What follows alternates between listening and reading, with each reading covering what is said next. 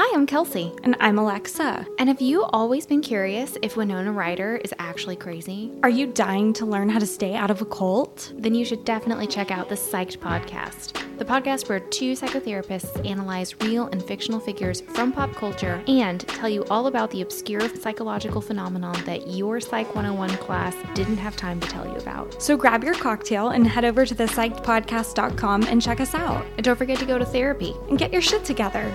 Bye. This is a LiP Media podcast. Deviant women, deviant women, deviant women, deviant women, oh, deviant, deviant women, deviant women, deviant women, deviant women, deviant women, deviant women.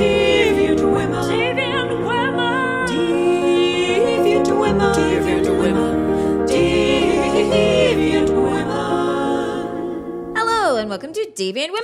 This is the podcast where we talk to you about deviant women from history, mythology, literature, and contemporaneity. I'm Alicia. And I'm Lauren. And um, I'm having a coffee because I'm trying to stay awake. And I'm having a glass of wine because it's two thirty on a Sunday afternoon. And you're trying to go to sleep. Wine sends you to sleep. You're actually the one who suggested the wine. I was. And then you switched to coffee. Well, that's because after I, I'd poured you a glass of wine. Well, that's because I think I took like four sips of my wine and then I was like, oh, yes, I'm falling asleep. No, I should counteract that with a coffee. So I'm having a, a mug of coffee in my um, lovely Labyrinth mug that lab- here at Lauren's house. Jim Henson. It's got Bowie and Jennifer Connelly in the ball scene on the mug. It's it's pretty beautiful. That it's was special. a gift. That was a gift from our friend C J. A dear friend. That's beautiful. Yeah. So hopefully that'll wake us up. But this is our, well, we need to wake up because we need to be excited. We need to be exciting. Excited for the end of the year. That's is that what, what you're saying? That's what I'm saying. Yes. This is it. This is the last episode for twenty nineteen. It's the last episode for the decade. Of the decade. The whole clink, clink, mug and sounded terrible as always.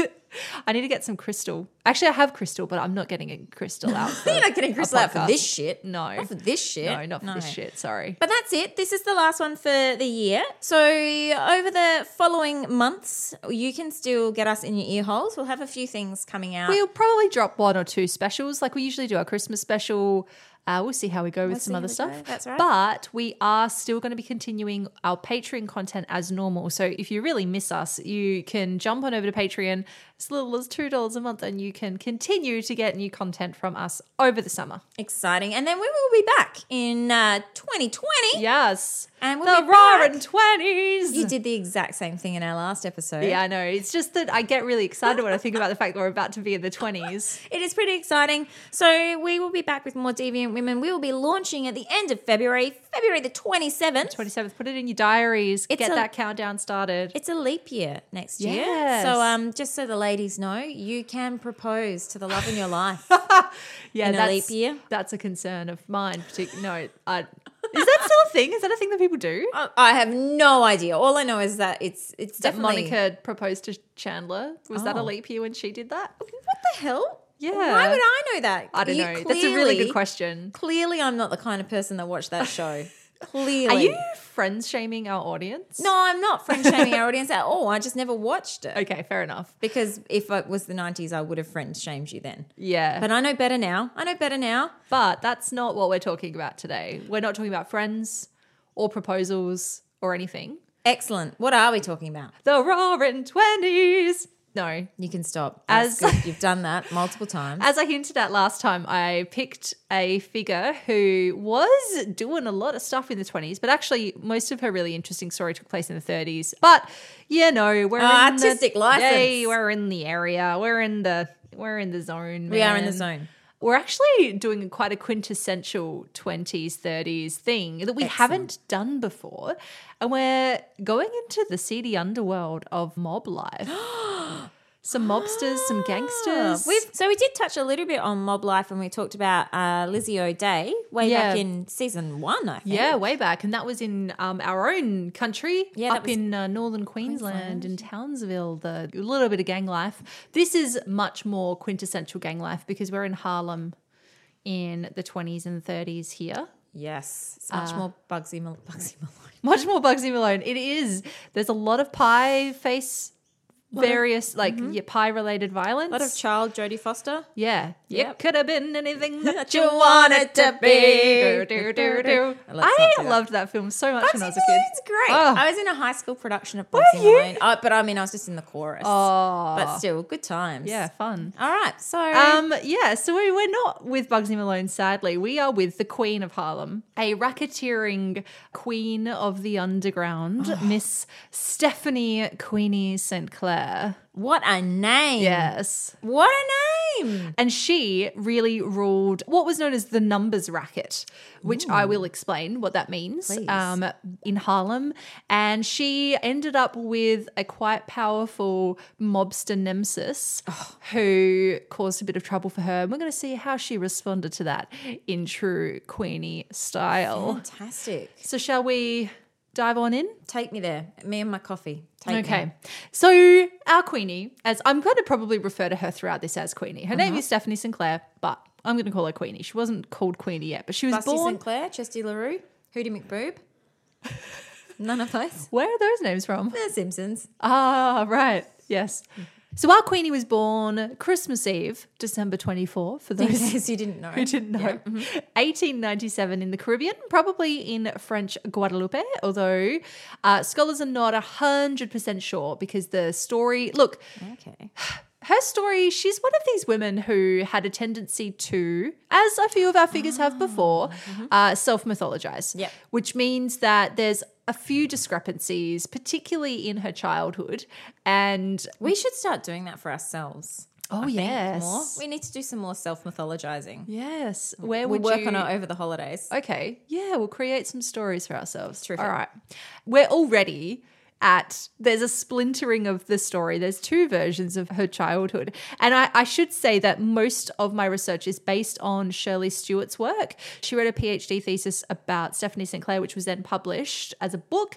And she's sort of the foremost scholar on Queenie's life. Okay. And she writes that uh, she was born to her father, Amédée Saint Clair, who was likely an artisan, who was probably either born free or was emancipated as a child. So, oh, okay. 'Cause something that's also, of course, really important to keep in mind is that many of the Caribbean nations at this time were just coming out of slavery mm. because, of course, they had a very, very big slave trade in the Caribbean, a really horrific slave trade yeah, in the Caribbean. I sure did. So whereabouts was she born? Like what, French Guadeloupe. Oh, sorry, I mean, um, like what year was she born? eighteen ninety-seven. Oh, eighteen ninety-seven. So yeah, they right, right. they had been emancipated for, for a few decades, yeah. mm-hmm. which is why her father was either probably like first generation Freeman. Free, yeah. mm-hmm. Freeman.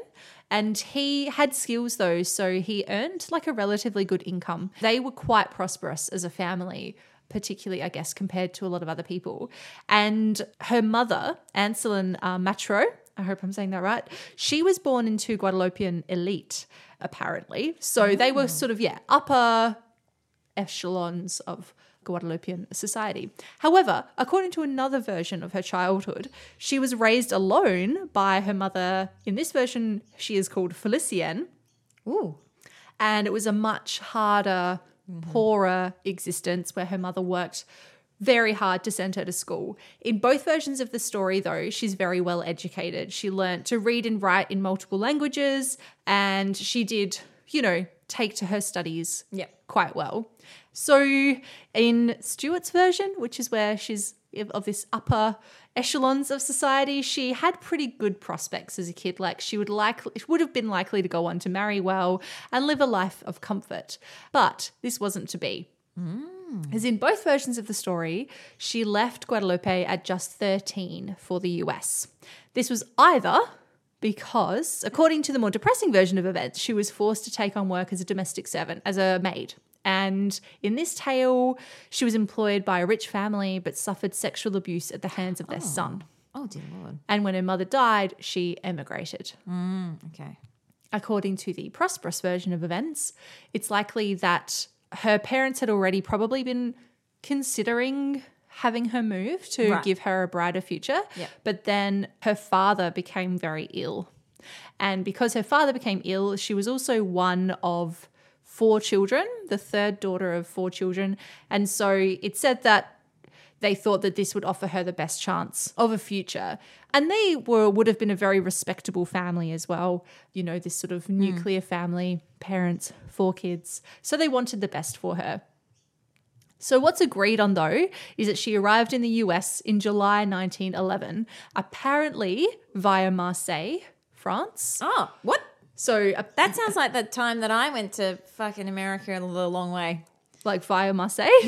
Not via Marseille. But via what does that Q- mean? Via Qatar. You know you can go the short way or you can go the long way? Oh, you, you go... went to the U S via Qatar? Yeah, totally the opposite direction. That's really not...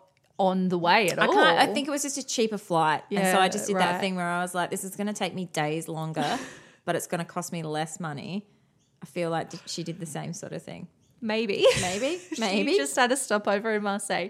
Yeah, again, according to the different version of events, she either spent a bit of time here in Marseille or she just never went there at all. But she had very French sort of mannerisms and very French European French. Well, it was French Guadeloupe. It was French Guadeloupe, but the difference is the the kind of European Frenchness in mm. the way that she carried herself, in the way that she spoke French, all of that kind of stuff. So we don't know if she actually picked it up in France or if she put this on because she wanted to seem more respectable. Oh, right. Okay. Because that's a really big part of her whole image and her whole deal is she very much carried herself as a lady and mm-hmm. she wanted to be seen as being very prosperous and very elegant mm. um, and all of that kind of stuff.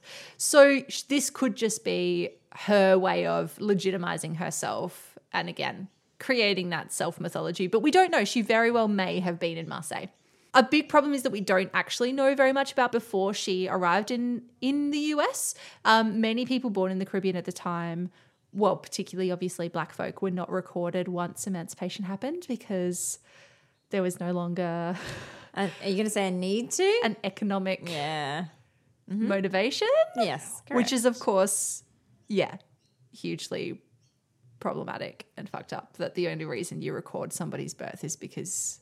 They're going to be – it's economically yeah. viable to do yeah. so, yeah. And I also think it's interesting that we do have these very contrasting versions of events, like her childhood. These are two starkly different yeah, versions definitely. Of her childhood. Mm-hmm. And they offer up all kinds of questions, I think, about like the legacy of her story and maybe the way that she wanted to be remembered. Mm. Yeah, because it seems like I said Stuart has obviously done a lot of research, so I am inclined to believe her version of events. So where has this other version come from? Has it come from...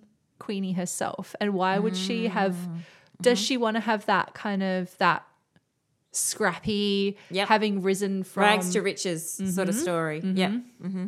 so well I yes. guess we'll see where she ends up in life and whether or not yes. that indeed has any impact. Well, because when she arrived in Harlem she disappeared essentially. Okay. She disappeared for like twelve years. We have no right, cause record. Because like you said, she arrived when she was like a teenage girl. Yeah, she yeah. arrived at, she was thirteen when she arrived, and in all likelihood she would have gone into domestic service as well. And I guess the assumptions about this kind of, because at this time over seventy-five percent of Caribbean immigrant women and over sixty-six percent of African-American women in Manhattan were employed in domestic service. Yeah, right. So it's very likely that this is where she ends up. And there are accounts... Disappears into that sort of domestic yeah. service, yeah. And there are accounts of her ending up with a family in Canada for a bit, working as a maid. Wow. Yeah. But either way, she eventually ended up living back so wait, hang in on. Harlem. So when, so when she first arrived, we assume she first arrived into New York. Yeah, yeah, she arrived in New York and either went to live in Harlem and worked as a maid in New York, or she... spent some time in Canada and came back to Harlem. Yeah. But either way, she did spend a lot of time in Harlem in that sort of nineteen tens-ish yeah. sort of period where there are – domestic service is one of the largest employers of women of colour particularly.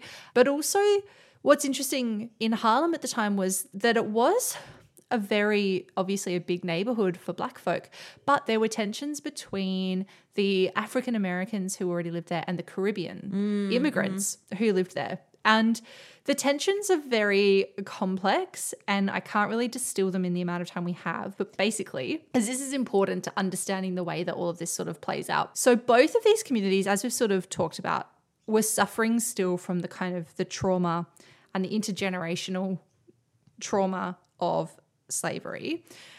And both had obviously been emancipated, but Black Americans were emancipated into the U S, which was economically prosperous, but they were racially segregated mm-hmm. from this. And yeah. so they weren't allowed to partake or benefit from the economic growth of the U S.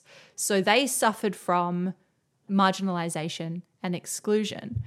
Whereas in the Caribbean, those they were emancipated into relatively, well, a more kind of equal society, because it was those nations then governed themselves. So they did have more independence. So they had the, the racial tensions were not the same. Mm-hmm. They were more racially equal, but they weren't as economically prosperous. Mm. So you've got these two different, really quite different experiences yeah. of emancipation yeah. where one, yeah, you've got, yay, economically your country is doing well, but you are not allowed to participate in that. And on the other side, you've got, okay, you don't have the same kind of oppression, racial oppression, but you also don't have economic opportunities in the same way. Yeah. So yeah, I mean, I suppose New York at the start of last century was such a, a melting pot, especially in those areas of New York, Harlem, where there was just such a melting pot of so many different people from yeah. so many different places.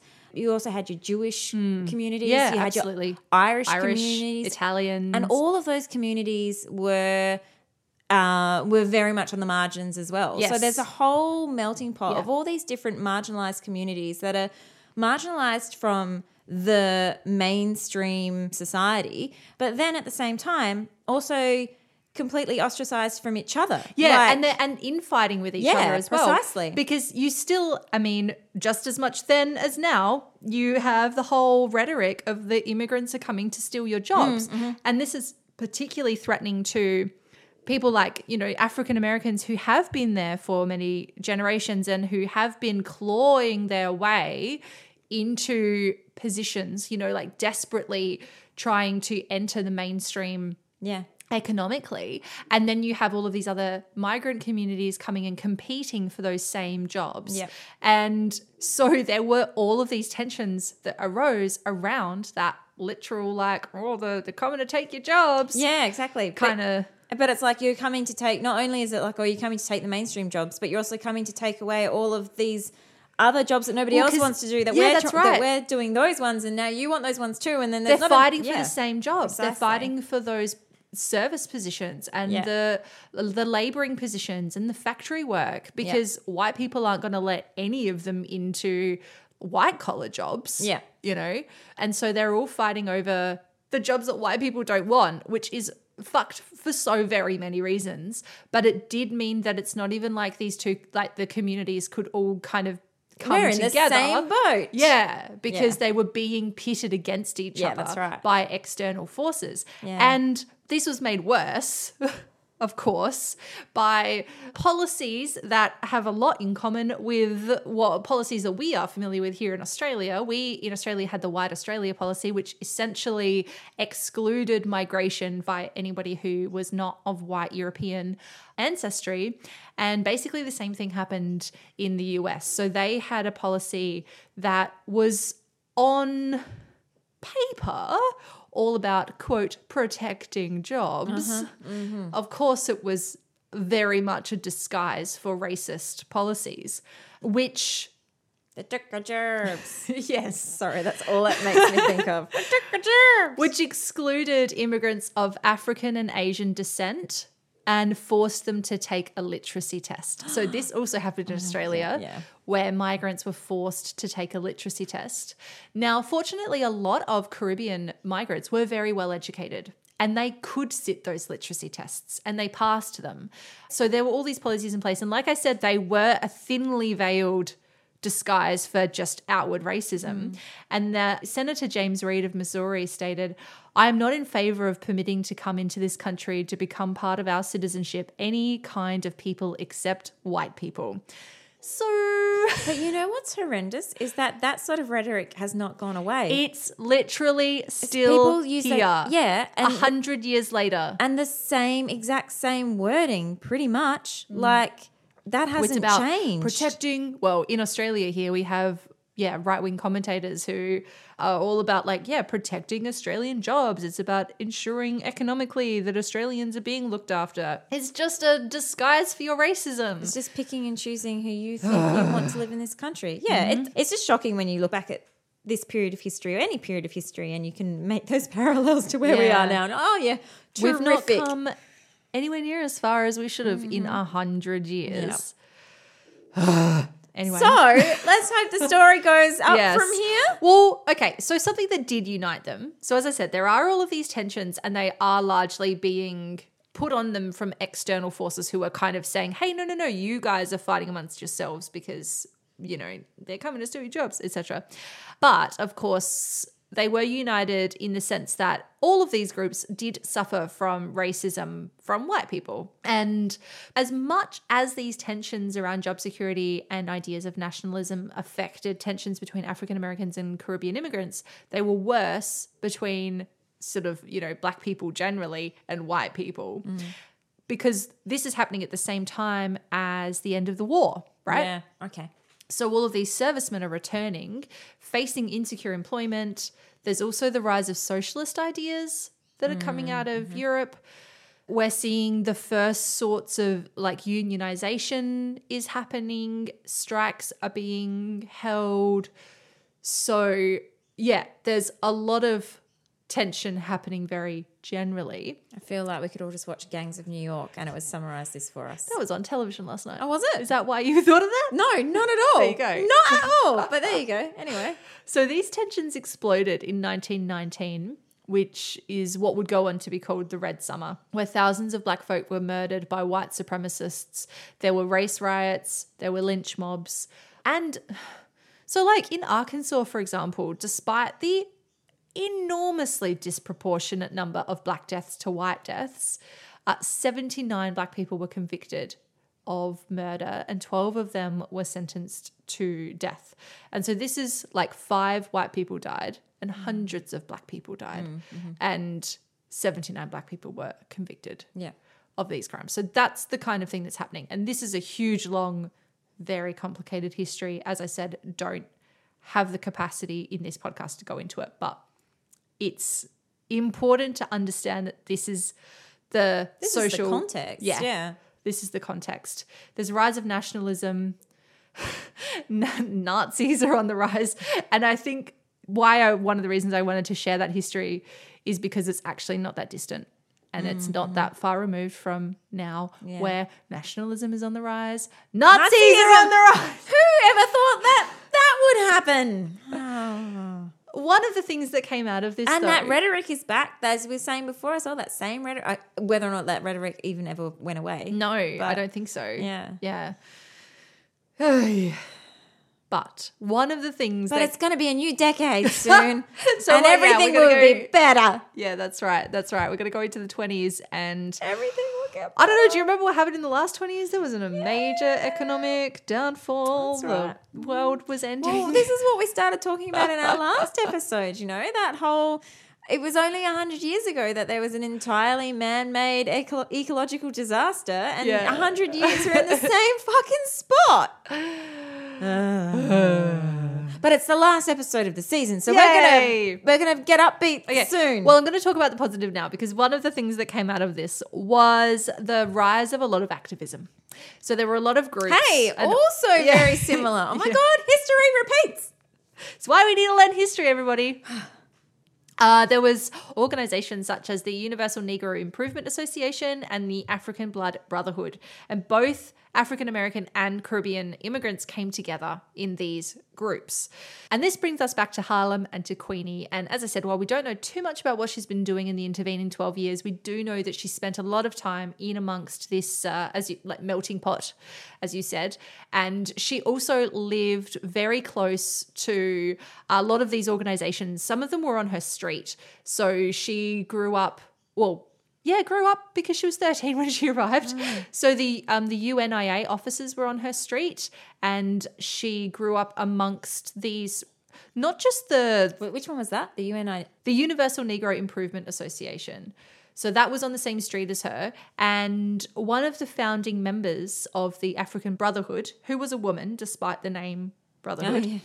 Grace Campbell, she lived very close by to Queenie. So we know that she would have had contact with a lot of these people, and she would have had contact with these organizations, and she was very much influenced by them, mm. as we shall see in a lot of her activism work. So this forms a really important part of her identity, because I did talk about mobsters and gang warfare, but I guess Queenie is, she's like the benevolent queen mobster.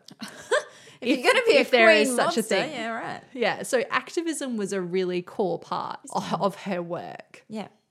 So as I said earlier, she did present herself very much as a lady. She wanted to be elegant. She was also very intelligent, and she was very entrepreneurial. And according to some accounts, she was also quite arrogant and self-aggrandizing, but sure.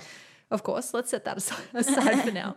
And essentially I think she kind of believed that she was fit for a better life. Yeah. Than, not to say that, that there's anything wrong with domestic work, or that the women who worked in domestic work weren't intelligent and mm, entrepreneurial, mm. because often they were incredibly entrepreneurial, and they had so many businesses that they ran out of their homes. Yeah, they were basically like small business owners. Yeah, yeah, exactly. And again, I think this is very influential on her, is that she saw the ingenuity of all of these women. She saw the creativity, the hard work of all of these women.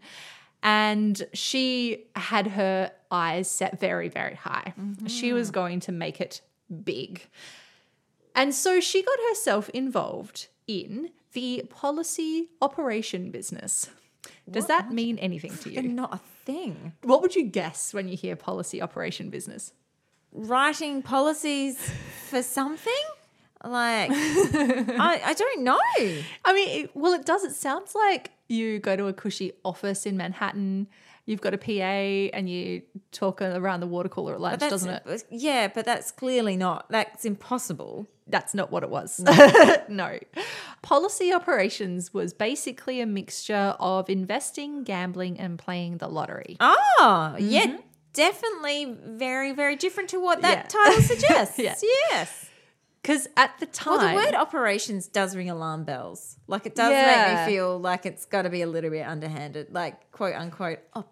operations. Yeah, because it's very... Mean? It is actually hugely structural as an organisation. Yeah, like, there's wow. a lot of parts of this, lots of moving parts. It is an operation. Yeah. Yeah. Another thing to know is that at the time... This is not going to be surprising to anybody, and I'm sure most people probably do know this, but many banks... wouldn't loan money to black customers. That doesn't surprise anyone. No. No one's surprised. And so basically they were forced to set up their own banks, their own forms of investing. Ah. But these were not technically legal. Okay, so this is where we get the policy side of it, because it was like a bank. It's a banking system, except that it's a banking system that also relies on gambling. And so it's not legal. What an excellent type of banking system. Yeah. Well, you know what? I feel like that's not very far off of what banking systems do anyway. Well, no, in terms of it's like an investment Pot scheme. Luck. Yeah, and it basically just allowed black folk to make money through various other means that they were otherwise excluded from. Mm. So what had happened is Queenie had come into... mysteriously somehow come into ten thousand dollars. What? Which is a lot Maybe of money. Mysteriously. I wish I could mysteriously come into ten thousand dollars. Maybe on my way home today I'll come mysteriously come and into. And also this is ten thousand dollars in nineteen twenty-three. That's a fucking lot of money. So much money. I don't even know what the contemporary equivalent of ten thousand dollars in nineteen twenty-three is, yeah. but it's a fuckload of money. And I'm guessing that she didn't make it just saving her pennies while she worked as a, as a maid for ten years, because I don't think that she would ever have been able to save that amount of money. I don't know. Maybe. Who knows? So maybe it could be done. People guess that she made this money by playing the numbers. Mm. So she was a customer before she became involved okay. as a ringleader. Yeah. So what kind of gambling are we talking about? Or am I skipping ahead in the no, story? No, no, no. That's a good question. So basically it's a lottery racket. So it's an underground illegal numbers game. Basically people wagered on a single number between zero and nine hundred ninety-nine that would turn up as the day's number. So every day. Oh, so this is like Keno or yeah, like yeah. basically just like Lotto. Yeah, it's yeah, exactly. Yeah. Except the numbers are only one to ninety-nine. So you got a one in one thousand chance instead of like a one in twenty-four million yeah, chance or something right. like that. Mm-hmm. And the number itself was chosen. So they didn't have like a little turny. Legs eleven. Yeah, they didn't have a little whatever. What are they even called? I don't know, but we're doing this. Yeah, we're both doing, doing the, the motion. The bingo rolling yeah. cage. Yeah. What the fuck? I'm sure it's got a name. They didn't have one of those things. No, no bingo rolling. So they took the numbers from this system that they claimed was impossible to fix. Basically, sure. every day the New York Clearing House, which was a financial institution, published numbers. So an employee would come out into the lobby and write three figures on the board. One of these figures was the total of the daily clearances among member bands. The other was the Federal Reserve Bank credit balance, and the daily number for the game, for the numbers game, was worked out by combining the second and third numbers from the bank clearings with the third number from the Federal Bank Reserve. What? So, for example, if the clearings were five hundred eighty-nine million dollars, you would take the eight and the nine. Right. Okay. Yeah. Five, eight, nine. So you yeah. take the eight and the nine, second and third. And if the balance was one hundred sixteen million, you would take the six, the yep. third number. Mm-hmm. Okay. Don't try to make me do the maths. So then you get a number. The day's number would be eight, nine, six. Yep. Gotcha. Okay. Mm-hmm. So you as a customer are betting on that number. Yeah, right. eight nine six, which is taken from those other Still feel couple like you of numbers. Could fix it. I feel like people on the inside could fix it for sure. Well, you'd have to be fixing it as like an investment broker. But it's, yeah, but it's, so it's published in the newspaper. Yeah, because yeah. this is like the bank's profit sure. basically that's being published. But if you knew what that was before the paper was published, you could still. Well, it was only, so it hadn't hit the papers yet. This is what they, like the numbers came out for the day. This dude would run out to the very front of the building, write it in chalk on the building. Then the the journalists and whatever would take that number from there. And then they'll publish it. And then publish it. Right. And so the people from the numbers game, they would also have their runners yeah, waiting for that number mm-hmm. and they'd go and run and yeah. publish that okay. number and all right, sure. take all the – so you had to get your bets in before yep. ten a.m. I'm still pretty suspicious. I still feel you could fix well, it. Well, apparently it was unfixable. No, I reckon you could fix it. There was another method that came up after they stopped using the clearinghouse that we'll talk about that's going to get more interesting. So you could usually like you'd bet a few cents up to like maybe a dollar or two, and you could bet on just the one number. So if you did pick eight nine six, you'd be just betting on eight nine six, or you could bet on a combination of those numbers. So six nine eight or nine eight six or whatever. Yeah, yeah. So obviously you get different winnings depending on whether you get your number or a variation of your number. This is where it was happening in Harlem. They created this game. It did spread into other cities, but this is sort of the prime place for it. And the numbers became a really, really important part of the community because everybody was involved. So everybody from all social groups, all economic classes were involved in the numbers game in Harlem. And I, I should emphasize that this is very much within the Black community. But you've got your preachers, your teachers, everybody is playing the numbers. Yep. And the profits then, it meant that they largely remained within the community. And so people would spend their winnings on rent, on food, on clothing, going out for the evening. They'd donate to the church. And where there were no lane, loans or investment opportunities to be had, they also allowed residents to accumulate savings. Right, okay. And the numbers, like the policy operators, were the biggest employer of Black people in Harlem. Right. So these operations were huge. Like, and they employed a lot of people because you had, there was the numbers runners. The runners were the ones who would go out and collect the bets yeah. all over Harlem. So mm-hmm. they would go knocking on people's doors or they'd set themselves up on a street corner and yep. people would come to them. They worked on a commission, so they took twenty percent of the receipts, and if someone won, the winner was obliged to pay ten percent of their winnings to the runner. Oh, really? So it could be quite lucrative. Right. There were also the controllers, who were the accountants and the clerks. So these are the people who accepted the receipts, totaled up all the money, yep. like hundreds Did all the of finance, yeah, stuff. hundreds oh of thousands of bets, yeah. you know, dollars worth of bets. They were the ones who figured out the credit and the payouts and all of that. So it's a very big operation. Yeah, it's enormous. But as somebody who ran these op- like policy operations, you obviously had to have enough capital that you could afford to pay out, mm-hmm. you know, when the you winnings. need to. Yeah. And so if you're thinking about it, like the runners and everyone, they, they can potentially make a lot of money, but that's nothing compared to the bankers yeah. who really, really made it big. So who were these kind of people who were in charge, who were running the show? Like what sort of positions in society did they hold? Well, these were people like Queenie. So, I mean, they were people who did obviously have a lot of capital or were able to come into it, but they were just local community members. Mm. At the time, like... When it first started, when Queenie first became involved, it wasn't an organised crime structure. So the mob hadn't moved in yet. Right. So these were mm-hmm. just ordinary community members who, yeah. like some of them were like doctors or, you know, whatever. I think mm. one doctor, I think he got arrested for running a policy operations business. But, of course, the community were just like, yeah, good on you. That's fine. Like, yeah, we don't so, care. You're suppose, not a bad guy. Yeah, so I suppose this is all obviously under the radar of the authorities, who mm. I guess would have a an under inkling. the radar, like quote unquote under the yeah. radar. So they know that it's there and they yeah. know that it's happening. But, but for the most part, you turn your back on it. Yeah, that's right. So when Queenie first started, actually, she had a police officer accost her and threatened to arrest her, and so she challenged him because she was like that. She was not the type of person who took shit from anybody. So he hauled her off to the station and the lieutenant was basically just like, okay, so here's how protection money works. Oh, yeah. Yeah. Mm-hmm. And it was it just basically explained to her like, okay, we know you've got this racket going on. Yeah. If you want to continue it, you're going to we want cut us a slice. We want to see some of that cash. Thanks. So, yeah. So, and she was just like, oh, okay, great, fine, whatever. Like, this is an expense, a necessary expense. Yeah. This of, is business. Yeah. This is business. Yeah. yeah. She also was like friendly with the mayor and politicians, you know, so she was greasing pockets where she needed to. She was very diplomatic in that sense, very good at talking yeah. to people and yeah.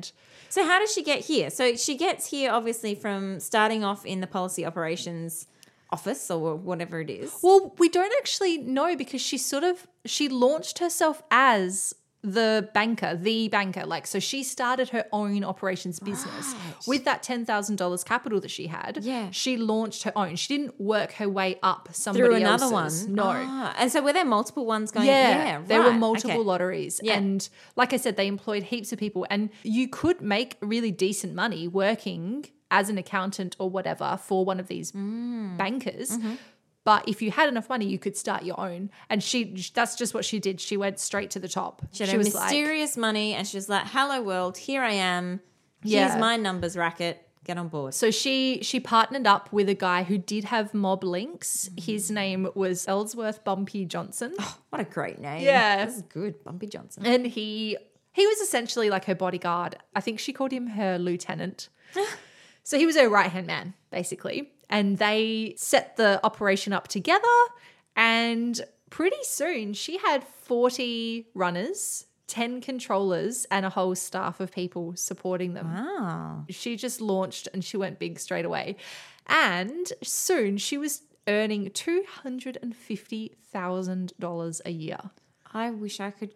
I mean, even – do you know what? Even without a conversion – if I was earning two hundred fifty thousand dollars a year in today's I know, money, right? I would be fucking rich. Right? So two hundred fifty thousand dollars in nineteen twenties money. Yeah. That yeah. is insane. She's a millionaire yeah. by today's standards. She's making millions of dollars Holy a year. crap. She did very well for herself. I will never make that much money. No. How sad.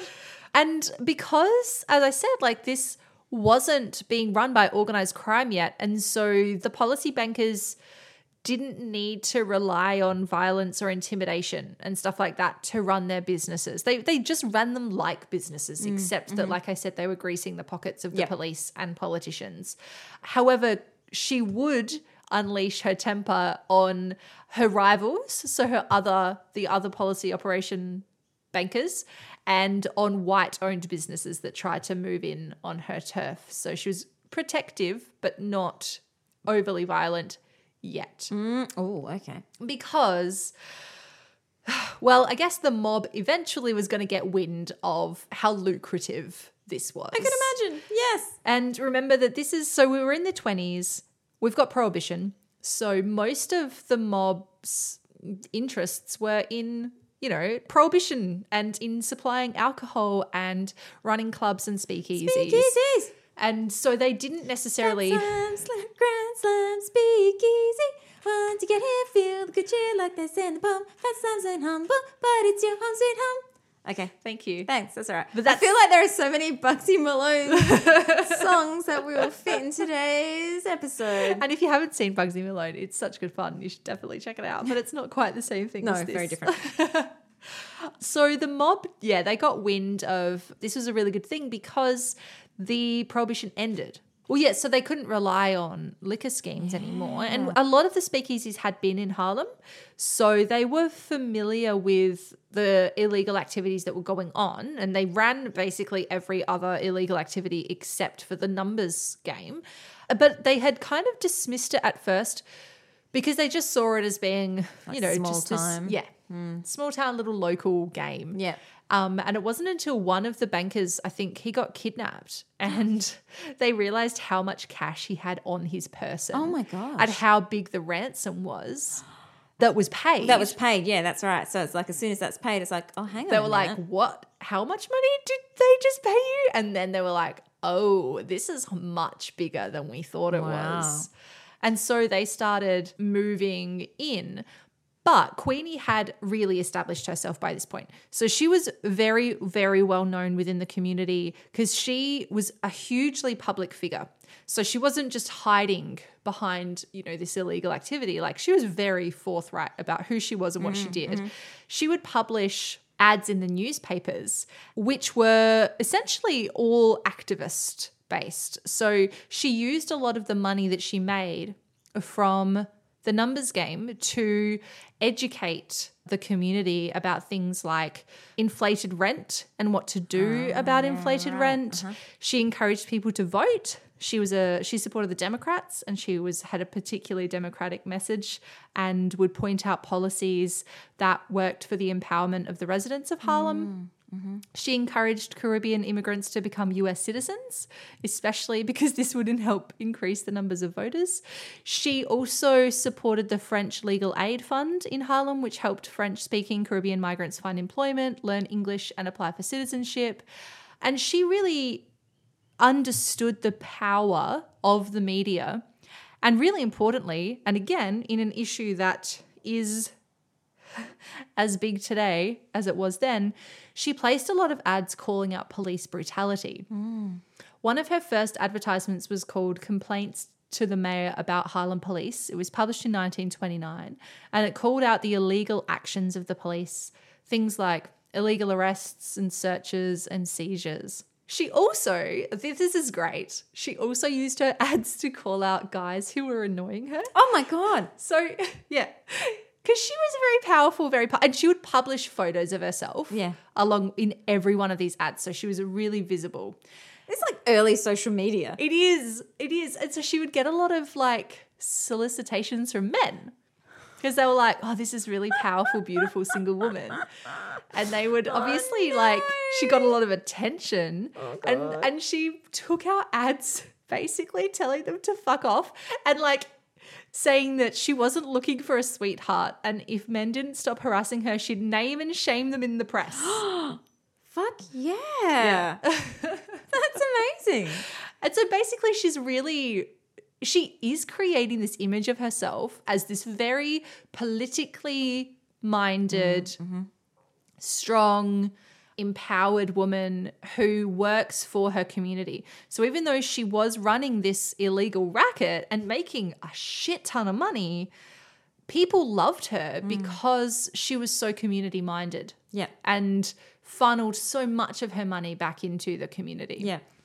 But then, of course, as I said, the mob are on their way And so enter a man named Dutch Schultz. Now, he was a German Jewish bootlegger and a mobster who ran operations out of the Bronx.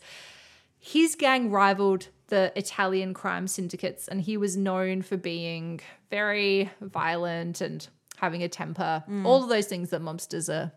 Yeah, well, I think it's in- that's interesting as well that, that this should be the first person to come on the scene, because I think that idea of the mob is very much connected, especially in a New York sense, is very much connected to that Italian community. Mm. But it extended well beyond yeah. into so mm-hmm. many other communities mm-hmm. as well. Well, yeah, because he's German Jewish. Mm. So he was also an outsider within a lot of those Italian, like, yeah, they were rivals of each other as yeah. well. And it's complex. It's going to get complex actually soon. And he had actually just been involved in a gang war. And a lot of this is ethnically driven. Yeah, definitely. He'd just been involved in a gang war that saw many of his men shot. And when he refused to make one of his men an equal partner, this guy mutinied basically mm-hmm. and was like, well, fuck you, I'm going to go make my own gang, and vowed to murder him and take over his territory. God. So, of course, Schultz took care of that. Mm-hmm. You know what I mean by taking care of? Somebody went and slept with the fishes. Yes. Wore a pair of concrete boots, something along those lines. He did. He made him. How many more stereotypes can I throw in? Yeah, what others are there? Oh, those are the two I've got for yeah. now. He was sleeping with the fishes.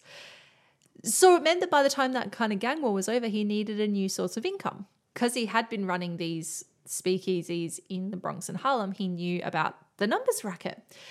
And he knew that because it was currently non-violent, he could use his connections and muscle to force his way in. He could use his violence to take over. Mm. Yeah. Basically. Genius. But first, though, he did actually use his political connections first. So while Queenie did have some contacts, and she did use the mayor and she used the police and, and the courts a little bit, well, she tried to manipulate them, he was quite powerful. So he had the police, because he's also very, very wealthy, and he had the police, bail bondsmen, lawyers and judges all in his pocket.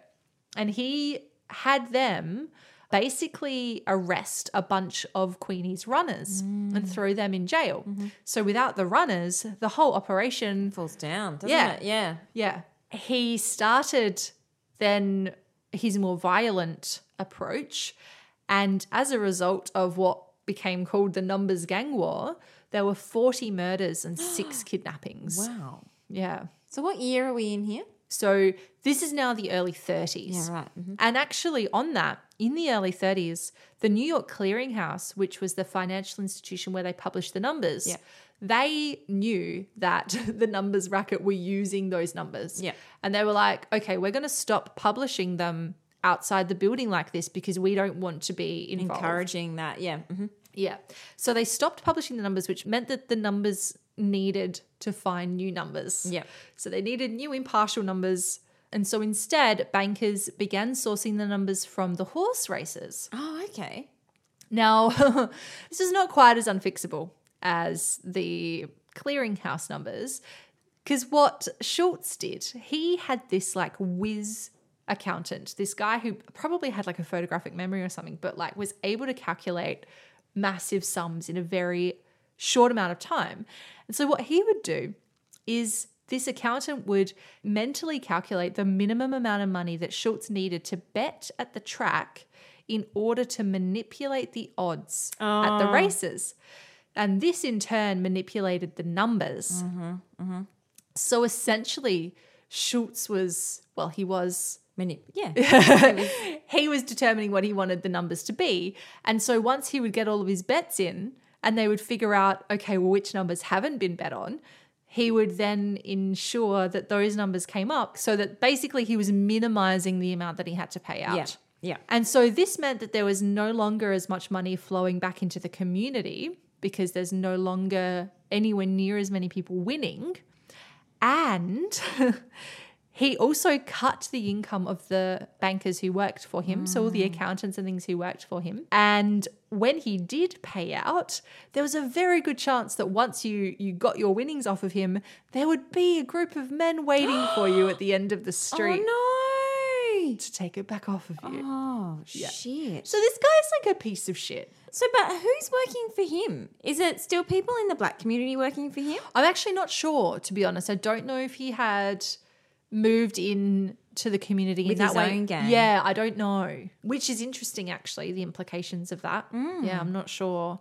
But Queenie became really enraged at this behaviour, as I'm sure you can imagine. Yeah. Like, she was like, not on my fucking turf, mate. Like, because he's cheating and becoming violent, he's doing everything that she was really fundamentally against, because she's also all for the empowerment of black people. Mm-hmm. And here's this white guy who's moved in on this one, this one thing that they have mm-hmm. that's mm-hmm. supporting the community and allowing them financial independence and taking it over. Yeah. Fucking like white people are so good at doing. Aren't we so good at doing that? It was basically gentrification of the yeah of the numbers game. Definitely. And so in nineteen thirty-three, she really openly defied him, and she was the only person who was brave enough to be really public about how much she hated him and thought he was a massive dick. And on page one of the New York Amsterdam News, she declared, "I'm not afraid of Dutch Schultz or any other man living. He'll never touch me." Mm. So she's... Big words. Well, she's, I mean, she's directing this at a mobster. She's like, yep. It's basically inciting war, isn't she? I, yeah, I, these are things I would never say to a mobster. No way. Unsurprisingly, like, he was not impressed. I'm not surprised. Yeah, unsurprisingly, as you say. And once, okay, so in the summer. They're fighting words. So once a, lim- yeah, a limousine pulled up at the front of Queenie's apartment, and a bunch of men in suits got out. So this is according to witnesses. Witnesses watched this limousine pull up. A bunch of men in suits got out. A little while later, a bunch of men in suits got back in the car and it drove away. And it turns out that the men were not Schultz's men. They were Queenie's men, and they were coming after she'd called them after receiving a visit from one of Schultz's men, who she had then locked in her closet and called her bodyguards over to come and take care of him. Oh, my God. And this man disappeared. and oh, no. And, yeah, so that kind of sent a little bit of a Never message. Never heard from again. So Schultz stopped sending men to her apartment and instead he put out a contract on her life. Oh, no. So he paid five hundred dollars to a woman named Catherine Odlum to lure Queenie into her apartment and kill her. But, what? Yes. Well, I guess maybe he figured that because she's a woman, she'd be less... Trust her more or yeah. less... afraid. Mm. But Queenie found out about this. So she heard word that this contract had been put on her head. And so she went to the press and told the press, like, he's put a contract out on me. Like, if I die, you'll yes. all know why that is. Yes. And this is the other way that she used the press. Like, she was so good at using the media because she basically used it as a way of documenting everything. Yeah, that's true. So if anything happened to her, mm-hmm. people knew because she had been telling the press everything that happened. Yeah, yeah. And it was, yeah, basically a way of keeping track. Mm-hmm. She also sought protection from the mayor, Joseph McKee, and the mayor's bodyguard, who assured her that she would be protected. So she then went to the Washington Heights court to apply for a warrant for the arrest of the guy who had hired Odlum, the hit woman. And the ju- so she does try to manipulate the courts and the press and everything, but she's not always heap successful. So the judge sort of dismissed her. He was like, mm, is there a contract out on you though? Like, he didn't really take her that seriously. Yeah, right.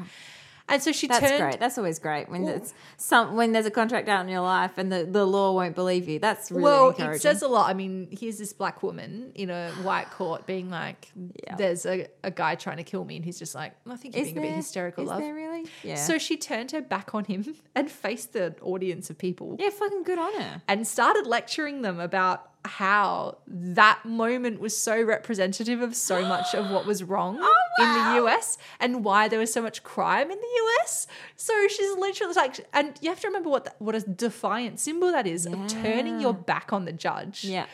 and lecturing the audience like, this is what is wrong with America. Yeah, yeah, this yeah. is why there's so much crime in America. And the judge, of course, was not impressed by her courtroom decorum, but I... I get the feeling that she didn't give a fuck mm-hmm, about mm-hmm. that.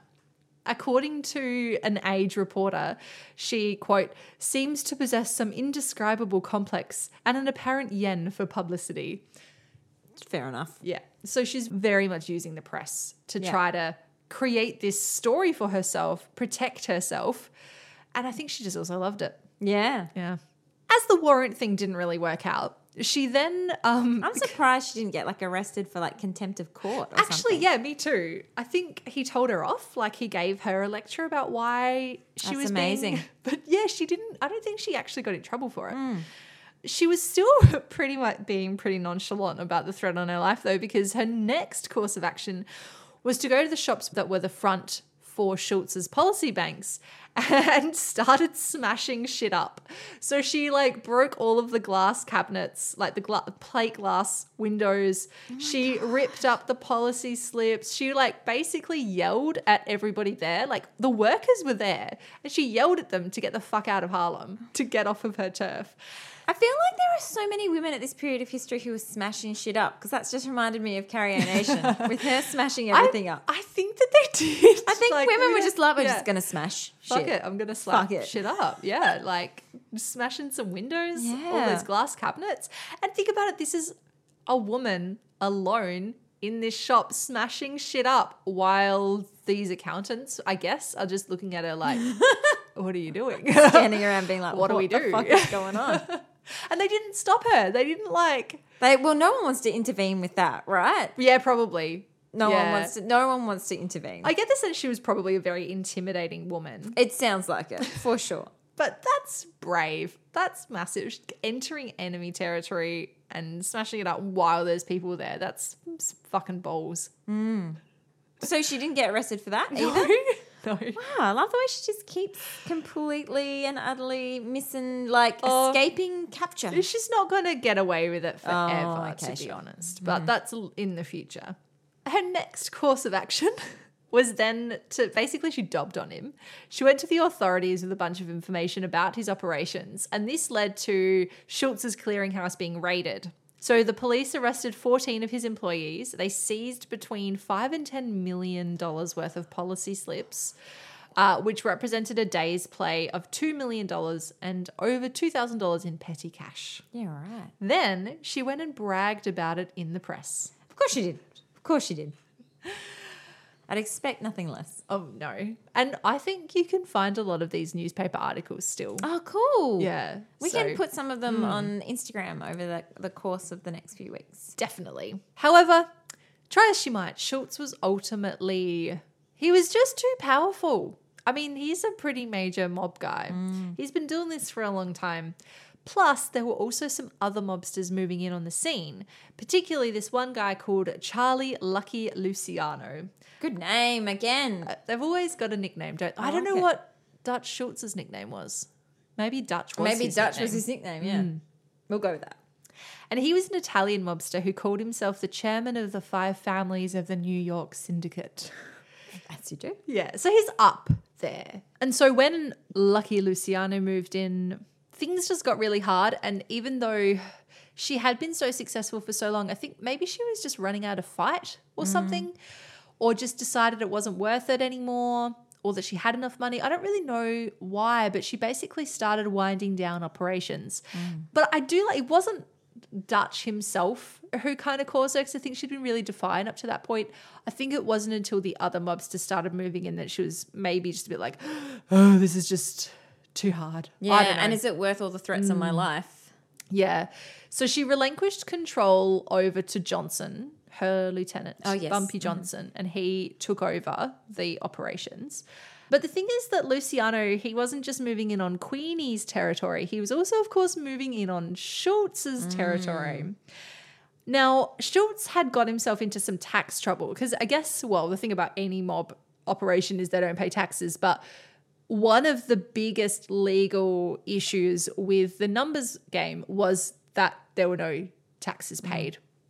That was one of the major things that kind of that made it illegal, or one of the biggest avenues that they could pursue for legal like reasons. Shutting it down, yeah. Yeah. So Schultz had ended up with the district attorney Thomas Dewey on his back for tax fraud and tax evasion. So Schultz went before the commission and I want to the, the commission, which is the governing body of the mafia. Oh. Yes. That's where, yeah, Marlon Brando uh-huh. is sitting. At a big long table. There's like a fireplace probably, a bearskin rug, and they're all just sitting around having very serious conversations mm-hmm. Mm-hmm. about the mafia and their yep. business operations. So he comes before them and he says, I'd really like to take a hit out on this district attorney guy. But Luciano, who is one of the one of the top guys, he didn't want this because it would draw negative attention to the various mob rackets, not just yeah. the numbers game, but to a bunch of other stuff as well. So, like, it's not worth it. If Knocking you, off a district attorney's, yeah. Too many questions raised. Yeah. yeah. But Schultz wouldn't back down. Luciano heard that Schultz had gone behind the commission's back and had started asking around about having Dewey's apartments staked. So Luciano, he was like, how do you betray me like this? You've been dying to do that, haven't you? I just decided in the moment yeah, that I was going to do that it. You were going to do that. Why You're would gonna... you betray us? Yeah. That's what he said in it that is. voice. And he was smoking a cigarette mm-hmm. at the same time and yeah. doing that hand gesture. Yeah, yeah, yeah. Which meant that then the commission, they had another secret meeting about what to do about Schultz, because they weren't allowed to take out any hits on major mob figures. They could take out hits on the small guys, but they couldn't do anything on any of the big players without unanimous support. And so the result was the first sanctioned killing of a high-ranking mafia boss in years. Oh, my God. Yes. It took them six hours to reach a decision. This is all very diplomatic. Yes, yeah, so it's diplomatic a, about how you're going to kill someone. Very yeah. formal process. Bloody hell. But after six hours of deliberations, and a unanimous decision was made to knock off Schultz. So on October twenty-third, nineteen thirty-five, two Murder, Incorporated employees. What? No. Yes. That's not a real thing. It's a real thing. Murder, Incorporated. Oh, my God. They entered the Palace Chop House, which is, of course, where Schultz was having dinner. Where else but the Palace Chop House? Naturally. And they gunned him down. They didn't kill him, though. Schultz staggered to the bathroom, clutching his side, and he was rushed to the hospital, his stomach shot and bleeding everywhere. Now, Queenie got word of this, and she was not going to let an opportunity to humiliate her arch nemesis pass her by. She sent a telegram to him at his bedside that read, "So you sow, so shall ye reap," Ooh. and signed it Madam Queen of Policy. And then Schultz died. Ah! Not before she'd gotten her final yeah. little... So she didn't win the numbers war, mm. but she did get to have that final little moment of like... She got the last word. Yes. Yeah. Oh, fuck you, Schultz. That's great. Yeah. So because the mob had like properly taken over mm. operations by this point. Mm-hmm. She still made a buttload of money though. So she's doing fine. She's got one more little interesting thing though that happened after this, because like I said, she was such a big activist and she continued her activism work because she was still very wealthy and still able to... give a lot to mm. the community. But I think that's like like with so many of our women that we looked at, we've looked at in the past that actually are involved in, you know, piracy or, you know, illegal doings in whatever way, mm. shape or form.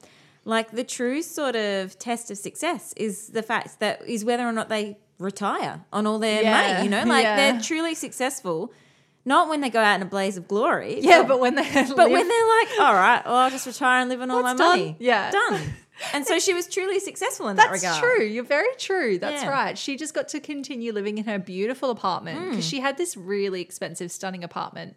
And she went on to meet a man named Sufi Abdul Hadid, and he was a black nationalist, uh, another so a fellow activist. So they bonded over their activism, but he wore flamboyant capes, turban, you know, very fancy boots.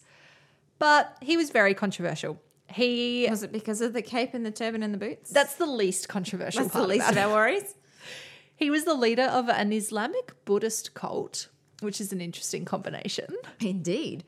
Tell me more. He claimed to be a descendant of Egyptian pharaohs. Of course he did. But his day job, essentially, was that he was a union activist, and he had done things like he organized a campaign in Chicago that resulted in three hundred jobs and concessions after months of picketing. So he was a good union mm, activist. Mm-hmm. He also like confronted lynch mobs, mm. which is really terrifying. Yes. Yeah. So he was very kind of militant, and okay, it's a mixed guy because while he did that, he also, well, okay, so another good thing, another tick for him is the organised boycotts of businesses that didn't employ black people. He also ran a mosque. However, however. This seems like a big however. He was accused of repeating Nazi propaganda. He was charged with disorderly conduct and instigating a race riot. And he was known for being a bit oh, of an anti-Semite. Oh. He was called the Black Hitler of Harlem. Oh, my God. Yeah. He was very anti-Semitic. Ew. Which is, of course, when you're an activist for a minority group, like a militant activist for a minority group, being an active anti-Semite at the same time feels very backwards, doesn't, doesn't it? seem to, yeah. They don't really go together. They don't go together very well. Like, I feel like if you're, yeah. So that's what I mean. He was a very controversial figure. The two, however, they hit it off and they were married, well, quote unquote married. We actually don't know if it was a formal marriage or not. It might have just been a ceremony for show. Mm. In nineteen thirty-six, but I think maybe Queenie saw, she saw through his racist and kind of con man ways because mm. he, it was revealed that he was essentially a con man. But maybe on, he was after her money. Well, yeah, yeah, very well, because she found out that he was having an affair with, oh God, oh, here where we go. is this going? He was having an affair with a woman named Madame Fu Futtam, who was a fortune teller who published dream books but was pretended to be an Asian woman. But she was not an Asian woman. She was actually a woman named Dorothy Matthews. And so, like, it's a complicated, complicated thing. So he was having this affair with her. And so in nineteen thirty-eight, just a year and a half after their marriage, she followed him into a building. He was going to go and meet her. His lawyer, and she shot him at close range. Oh. She missed, but she was arrested. How do you miss at close at, range? I know. Well, actually, she said, I only wanted to scare him. If I'd wanted to kill him, he would have died. Yeah, yeah. I, I wouldn't have missed if I meant it. Yeah, yeah, yeah, exactly. So apparently she was just, yeah, trying to scare him. She did get arrested, of course, and in the court case, it was revealed that Hamid was actually a man named Eugene Brown. He was not indeed Egyptian, but he was indi- he was actually from Philadelphia. And that's when his affair with Madame Fu Futtam and who she really was all came out. Oh. And so, oh, oh dear. Yeah. So Queenie was sentenced to between two and ten years at Bedford Hills Correctional Facility in Westchester, but she only served three. So Hamid went on to marry Madame Fu a few months after she was incarcerated. But then he actually died in a plane crash not long after. Ooh. I wonder why Madame Fu didn't see that coming. Ah! And warn him. Sorry, that was terrible, wasn't it? That was bad. Oh, that's terrible. It's yeah. funny. Thanks. It's funny. Yeah. And that's pretty much it. So as for Queenie, she got out of prison. Things quietened down so a bit. Was, that was pretty much the only time she went to prison, wasn't it? Yeah. Even after that whole life, mm. only that one time. She went to prison for three yeah. years for, yeah, attempting to shoot him. And she wasn't even charged with, like, attempted murder. She was charged with, like, having a concealed weapon. Wow. Yeah. So. Amazing. I know. She did quite well. There were rumours that after she got out of prison, she went on to organise the forty Thieves gang in Harlem, but that's unlikely because the timelines don't match up. Like mm. apparently a lot of that activity was happening when she was still in jail.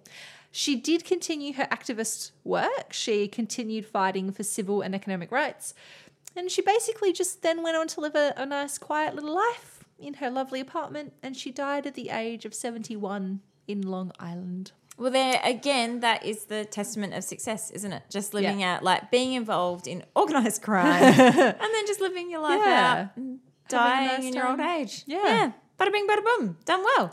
Wow, that, that was, I, that went into uh, a whole world of, yeah, like organised crime yeah, that we, I didn't even haven't know existed. Been to before. Yeah, it's really strange. And doing the research for Queenie, I came across a few other yes, lady mobsters and organised crime racketeers mm. who I've now put on my list for potential future episodes. Terrific. Well, you know what? There's a whole nother season to come. There is. So there's, who knows yep. what we might do yep. in season four, twenty twenty.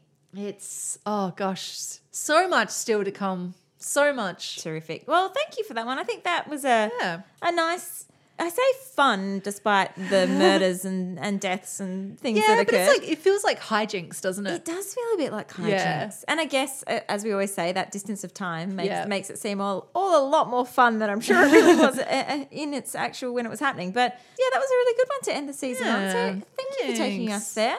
And, of course, as at the moment, we um, can't tell you much about what we're going to do next season because no. we don't even know yet. But maybe more mobsters. Maybe. We can say. Yeah, probably some more mobsters, probably some more...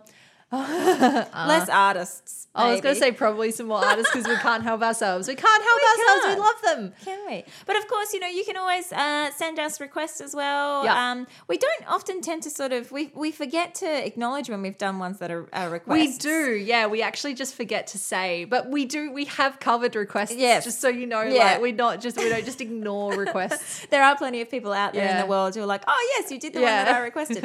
And so if you if you did have anyone that you thought might be someone we should look out for next season, please do get in touch. You can contact us on all of our social medias. Yes, you can we are. Find us at Deviant Women. Yes, or you can send us an email at deviant women podcast at gmail dot com. You know, you can even send us snail mail. That's true. You could. We have a P O box. It's so exciting. I love snail mail. It's on the website. It is. And as we mentioned at the top of the show, if you are going to miss us desperately over the summer months, with all the winter months, just depending where you are, Lauren is going to be traipsing off, uh, mm. having a, a wonderful time in South America. I will. Six weeks in South America, go to Peru, Bolivia, Bloody Chile nice. and Argentina. So if you're in any of those countries... Yeah. Keep, keep your eye out. Let me know. You might just see Lauren wandering That's so about. so true. Might be see, see me in my Deviant Women t-shirt Imagine hiking that. a mountain or that something. That would be weird, wouldn't yeah. it? Yeah. That'd be strange. Uh, I'll just be sitting around in Adelaide crying into my pina colada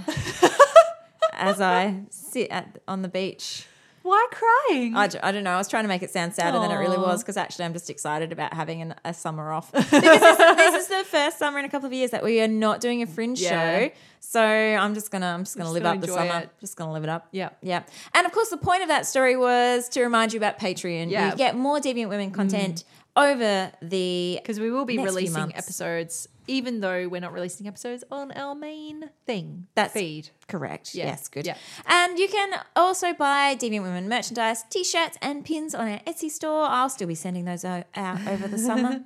And, of course, if you really love us, please rate, review, subscribe, tell your friends, tell everybody. It feels weird that we're not going to do this again for a while. Tell your lizard. Uh yeah. Uh, well, we've still got to record some Patreon content. Yeah, actually. I'm like, I'm still going to see you we again. We are still going to be recording yeah, for yeah. for a little bit longer, but yeah. So until next season, until next year, until next until year, until next decade, we hope you have a wonderful last few months of what's left of the twenty teens. Yeah, and uh, we will see you in the roaring twenties. See you then.